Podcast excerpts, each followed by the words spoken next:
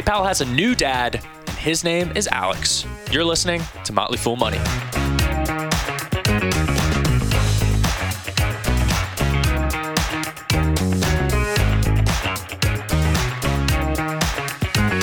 I'm Ricky Mulvey, joined today by Jason Moser. Jason, good to see you.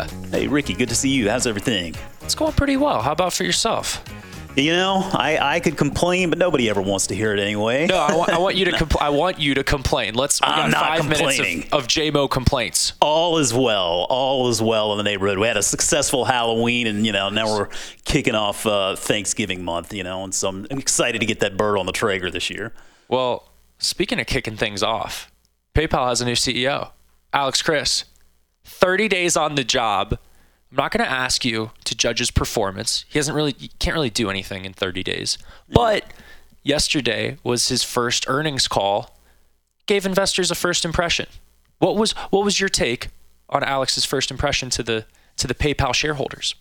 I, I, I'm I'm optimistic. I mean, I, I really feel like we've got someone in, in the CEO uh, office there that is is aware of the potential that this business has, but also is aware of some of sort of the, the unforced errors that they've committed kind of along the way that have that have uh, the market really looking at this thing, you know, more glass half empty right now. His feelings regarding the business, it, it seems you know, we, we talked about this in, in production, right? The word focus was used a lot. Um, and I think that's, we could argue that the company has probably lacked focus here over the last several years as it's tried to, you know, reinvent itself and become that super app that we heard Schulman always talking about. Really, you know, at the end of the day, that, that didn't seem like it was the wisest move. So they're whittling down the cost structure, focusing uh, more on what they do well, which is payments.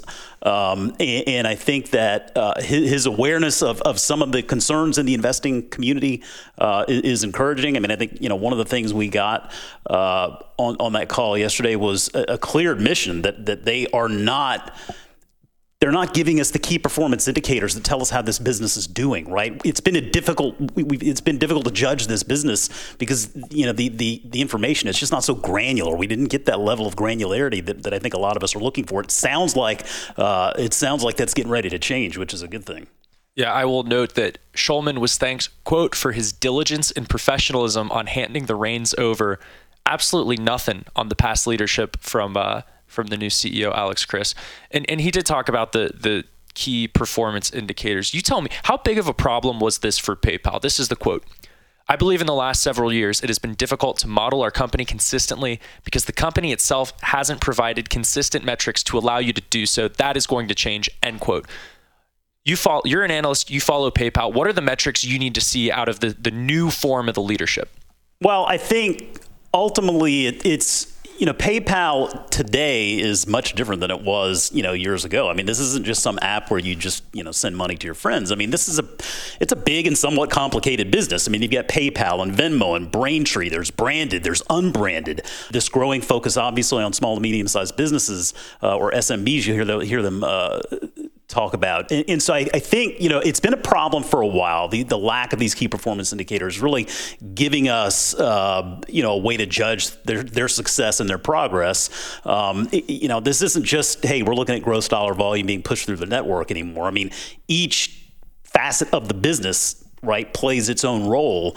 And so I think getting those KPIs, getting those those metrics where we can gauge the success of each part of this business is going to be it's going to be extremely helpful. I mean, I, I know I'm not the only one. I think it's been a very common sort of complaint in the investing community is just you know not being able to really to really judge their their progress or, or lack of and now i mean you know it, it feels like we're going to be able to, to look under the hood as you know, at, each of these drivers of this business and understand more the levers that they can pull with PayPal or with Venmo or what, you know, what is happening with Braintree and, and, and uh, you know, branded versus unbranded.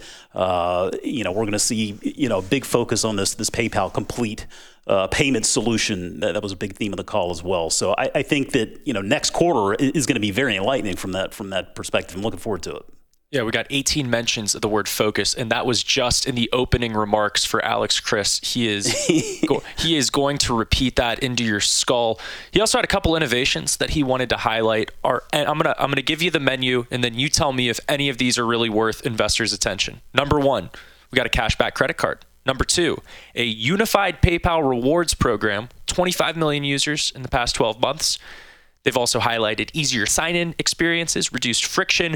And then number four, JMO, the first regulated stable coin by a global payments company in which which connects PayPal and Venmo accounts. Let's go. Crypto's back. Yeah, well, I, you know, I'm not the biggest crypto guy, so I'll, I'll just uh, I'll, I'll, decline to really comment much on that. I, it, to me, it seems like they're taking just a measured approach in, in, in, whatever crypto aspirations they have. So that's a good thing, I think. Uh, not going all in. I, th- I, think with PayPal, I mean, it, reducing friction is always is always key. And, you know, it's frustrating if you are going through checkout, for example, and then you know you get to that last you know that last step and, and your, your how, how you want to pay isn't necessarily supported. So i think reducing friction you know they've opened up now to where they are part of the apple wallets and google wallets. Um, again that, that paypal complete payment solution i think is going to be something that really ultimately reducing friction that, that creates longer stickier relationships with with consumers. And Hey, I mean, listen, everybody loves rewards, right? I think a unified PayPal rewards program that, that makes a lot of sense too. You know, you, you kind of uh, for heavy users of, of the service. I mean, that that's something that keeps you coming back for more. All right, we also got Airbnb earnings, but anything you want to hit? Anything else you want to hit from from PayPal before we move on? No, no. I'm just. Uh, I think I, you know this was a great introductory uh, quarter. I think for new leadership, and, and I think next quarter is really what we're what we're looking forward to because we're going to get a better idea of exactly how they're going to take this business forward. I think it's you know it's worth noting too the sale of that that Happy Returns business to UPS. Uh, that I think is a good example of, of focus, right? Get rid of these things that just don't have much to do with your core business. And thankfully, you know, they sold that to UPS, and they actually they actually made a little money on that deal. So uh, so uh, you know, good outcome there. All right investors tended to be a little or they're a little tepid about Airbnb's latest quarter. It's got revenue of 3.4 billion dollars. That is up 18% year over year. Adjusted net income of 1.6 billion. That is the highest ever. Its active listing supply, the number of houses, condos, rooms grew at about a 20% clip. That's an extra million places to stay. And then they also announced $500 million in stock repurchases over the quarter what do you think's worth highlighting? Well, you know, I, I understand the, you know, it's, it's, a lot of uncertainty out in the world right now, right? And I mean, this is truly a global business. So I think when you look at cross border, for example, the, the nights booked, uh, cross border nights booked increased 17% in the quarter. They actually called out Asia Pacific having, having fully recovered to pre pandemic levels. So I think, you know, from a global perspective, you look at the opportunity that they're pursuing in travel. I mean, the tourism industry is, is greater than $2 trillion opportunity. Now, obviously, that's not, you know, Airbnb's total market opportunity, but it just goes to speak to how large of an opportunity this is. And, and so I think you, see this business ebb and flow a little bit as it's kind of figuring out its place in the world. Uh, you know, I mean, we've, we've talked a lot about the, the headline risk with, with New York City and this, uh, what was it, the, the local law that they passed through, essentially banning yeah. short-term short-term rentals, and, and that's something that uh, you know it, it, was a headline, but it wasn't something that was terribly you know fundamental to their business. I think they said it represented maybe one percent of overall revenue, and it, it, does feel like they're they're finding their way in this in this world, kind of like we saw uh, with Uber, you know, back in the day when it was really getting established. So I, I think for me, you know, looking at this from the global perspective, I understand. Uh, sort of the the the hesitation uh, or, or the, you know the concerns at least in regard to the forward-looking guidance there because you know international travel right now is a little bit of a riskier proposition than it has been in the past. But all things considered, I mean this is I mean, it's a very important business. I, I, I, do believe if they shut their doors tomorrow, I mean, the the world would feel it. And so, to me, nothing really other other other to point out than uh, maybe getting a little bit more uh, insight into what they want to do with their experiences. Um, next week, I think they have their big uh, their big winter release, and so we'll get some more information there as to you know updates they've made and and uh, sort of the strategy that they're taking with that experience inside of the business because that can be a very complementary one. Yeah, Chesky talking about um, cities opening the doors to Airbnb a little bit more. I think San Diego was one of them. Of course, that's not going to grab the headlines quite like one uh, shutting off Airbnb. But yeah, the experiences thing is a little bit of a concern, Jason. We're that's the plan for New York City. And before the show, we're doing research, and there are experiences in New York City that look lovely. You can have a tea tour. They have comedy shows. There's someone that'll yell at you while you walk across the Brooklyn Bridge with them. But a lot of the business and experiences, or a good chunk of it, does seem to be people taking photos of you in front of oncoming traffic. I guess what is what is your message to those experience buyers that would like those photo shoots in Times Square in front of oncoming traffic? I just make sure your insurance policies are up to date. Get, you know, take out a little bit more if you need it because that sounds like an accident waiting to happen. and last thing, I think that Airbnb hasn't really approached yet, but makes a lot of sense for the business is a loyalty program. Yeah.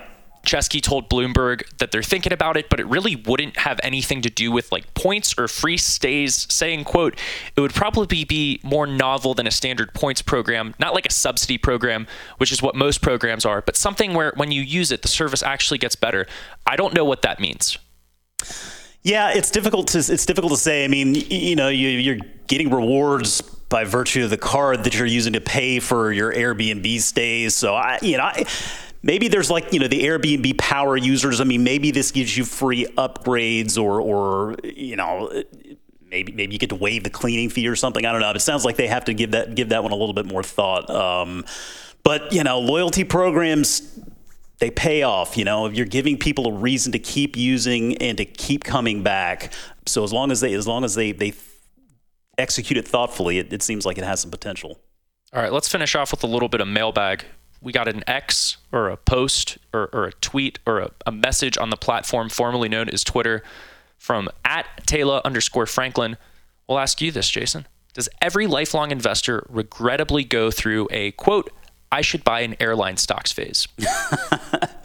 uh, yeah, I think so. I mean, I think the longer that you uh, the longer that you invest, the I mean, sure, you, you, know, the more success you witness, but but the more mistakes you make, right? I mean, and that's it's it's a never-ending learning experience, and um, yeah, airline stocks are funny. I mean, I, am assuming this is not just focused on airline stocks, but that's probably an easy one because yeah, I, I think historically that's been a pretty tough investment. I think Warren Buffett's got some pretty good quotes out there on investing in airlines, and even he flip flopped and decided he needed to get into into airline stocks at some point.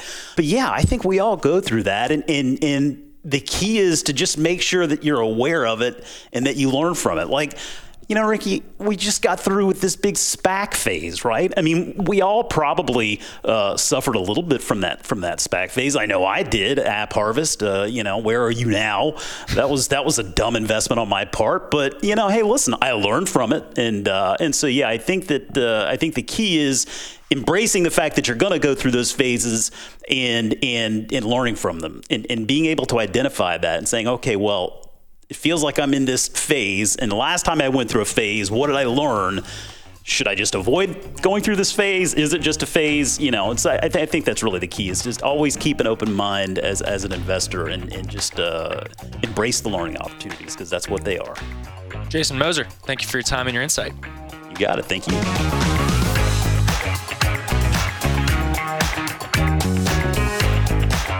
analysts you hear on the show, well, they have a whole other day job providing premium coverage and recommendations for the Motley Fool's suite of stock investing services. We're giving our listeners a discount on Motley Fool's flagship service. It's called Stock Advisor. So if you're interested in more analysis from our team, two stock recommendations per month, and access to Stock Advisor's full scorecard of companies, visit fool.com slash MFM discount. I will also include a link in the show notes. All right, when a stock drops 75%, is it time to order up or are things toast? Up next, Mary Long talks with Tim Beyers about a beaten up restaurant tech stock.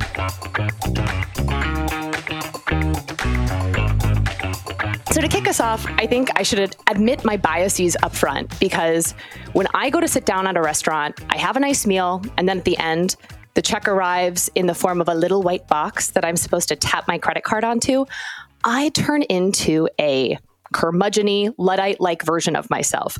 The point is, I don't want to like toast. So, what am I missing? Is toast anything besides a point of sale system?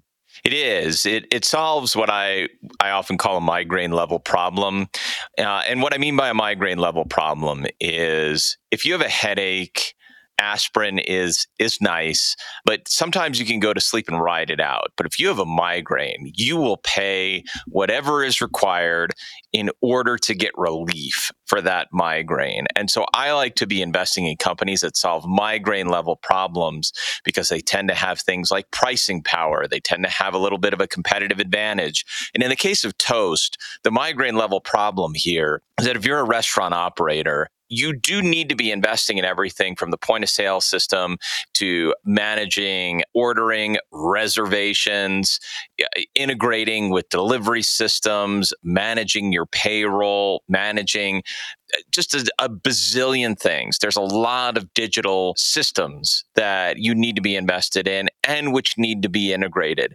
And so you can do really one of two things. You can hire somebody who will get the tech for you and then integrate it all for you, or you can go with Toast, which has uh, what I would call a full scale restaurant operating environment. They give you all of the things that you need for the tech infrastructure for a restaurant, which is very attractive if you're a restaurant operator, particularly if you're a restaurant group that has, say, like five to up to 20 locations. You get all the point of sale systems, you get all the hardware, then you get all the software, you get all of the integrations. And so the way Toast charges is they will charge you something for that hardware, and they do charge a subscription fee. But the key feature here that is a win win for the restaurant, and really a win win win for the restaurant the wait staff, and Toast itself is what's called the fintech side of the business, where they are taking a slice, a small slice, about 50 to 55 basis points off of the fees that are generated through just the business that runs through the restaurant. So as the restaurant does more business, Toast makes more money. As the restaurant makes more money, Toast makes more money. And as the restaurant makes more money and turns tables faster, those wait staff are happier too because they're getting more tips. They might be getting bigger tips. So a lot of people win by putting toast in place. And that's something I very much like about this business. I, I, think the massiveness of that migraine is reflected in the fact that the restaurant business is pretty notoriously tough. I, the National Restaurant Association reports that just 20% of restaurants actually make it past the five year mark. And then for those that do succeed, margins are famously slim. Do you think that that high failure, low margin combo, does that affect Toast prospects at all? It does, but it also provides a an ever refreshing pool. This is something that is true about every company, and you uh, you know the names because they're Motley Fool picks that deals with small businesses of any sort. So let's talk about HubSpot. Let's talk about Shopify. These are businesses that cater to a sector of industry where the churn rate is high because the failure rate amongst small businesses is high.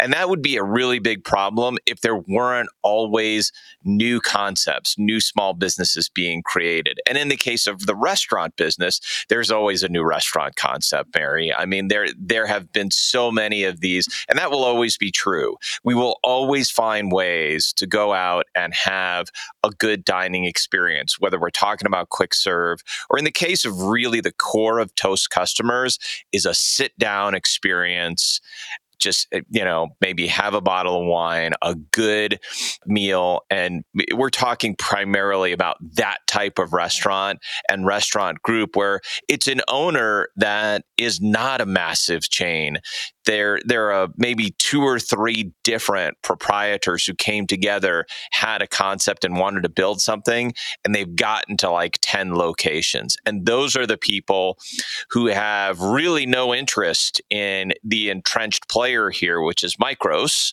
which was acquired by oracle been around for years and they have not been all that modern and they've been much more of a point solution. And so Toast has been taking share from them. And for those that have been around for a while, Micros has been a big target. And Toast has been getting a lot of business replacing those Micros point of sale systems. And I think that's probably going to continue. This is still an early stage company. Revenue's been growing at a good clip, but Toast has yet to turn any net net income. I, third quarter earnings for the year come out next week, but long term, what kind of returns do you expect to see from Toast in the next five, ten years? And what do you think it needs to do to actually get there? Well, there's a number of things that it needs to do to get there. The main there's a couple of main drivers for for Toast. The first is number of locations, and in the latest quarter, I'm just checking my numbers here. If I I look at it in the last quarter that ended June 30th, they were up to 93,000 locations. Now, Toast has said that their addressable market in the US is a bit over 800,000 US restaurant locations. Across the world, they think that addressable market, and they are going international, that can be over 20 million. So locations are a big part of this. They want to multiply the number of locations they can get into. And they're doing a very good job of, of doing that. So just for comparison's sake here, Mary, from June 30th, 2023 to June 30th, 2022, that's from 68,000 in the year prior quarter up to 93,000. So adding 25,000 locations in a year, that is an impressive number. So what we're hoping when we see in the current quarter is more growth in locations. But really what we want to see in addition to that is steady steady growth upwards in terms of revenue per location, profit per location, and total business that these restaurants are doing. And I think if they continue on the trajectory they're continuing on, Mary, they can get to a place where they're generating about a 15 to 16% free cash flow margin, get to about 250 to 300,000 locations. And if they get there at the rate they're growing the revenue they earn per location, this is a company that can generate 20% plus average annual returns over several years, maybe even up to a decade. That's a lot. A lot of things need to go right. They're going to be subject to things like macroeconomic conditions, consumer spending. So this will not be linear, but the the seeds are there for this to be a very successful growth company over the next several years. In spite of that growth in number of locations that you mentioned, the stock is down nearly 75% from the high that it hit of $65 per share, which happened right after its IPO. Do you see that as a product of these macro level conditions and kind of things that you just mentioned? Or is there another reason why the market is valuing this company so differently? The valuation needed to reset. I mean, let's just be honest. They came out the gate in their IPO and they were valued way too richly, way too early. And the valuation had to come back to normal. And so now it has come back down to a much more rational level. I would call this stock pretty fairly priced and potentially cheaply priced if the growth holds up. But I wouldn't call it cheap on a pure basis because it's not yet profitable. But I think it is priced for very good growth over the long term. But initially, Mary, it, it was vastly overvalued coming out the gate.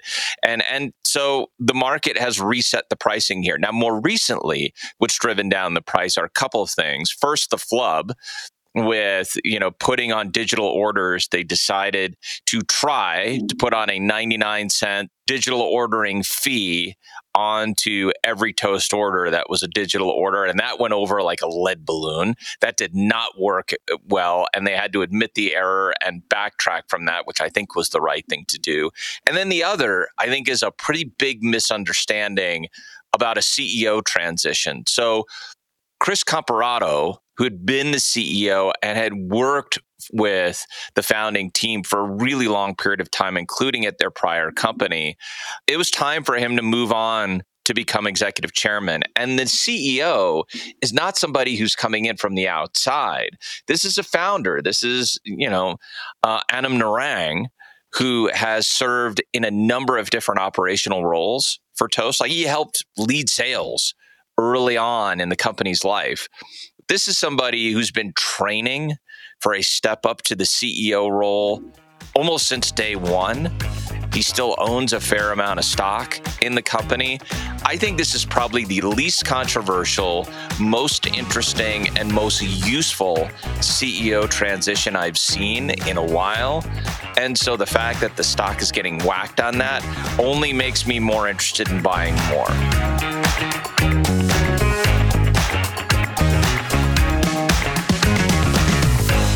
As always, people on the program may own stocks mentioned. The Motley Fool may have formal recommendations for or against, so don't buy or sell anything based solely on what you hear. I'm Ricky Mulvey. Thanks for listening. We'll be back tomorrow.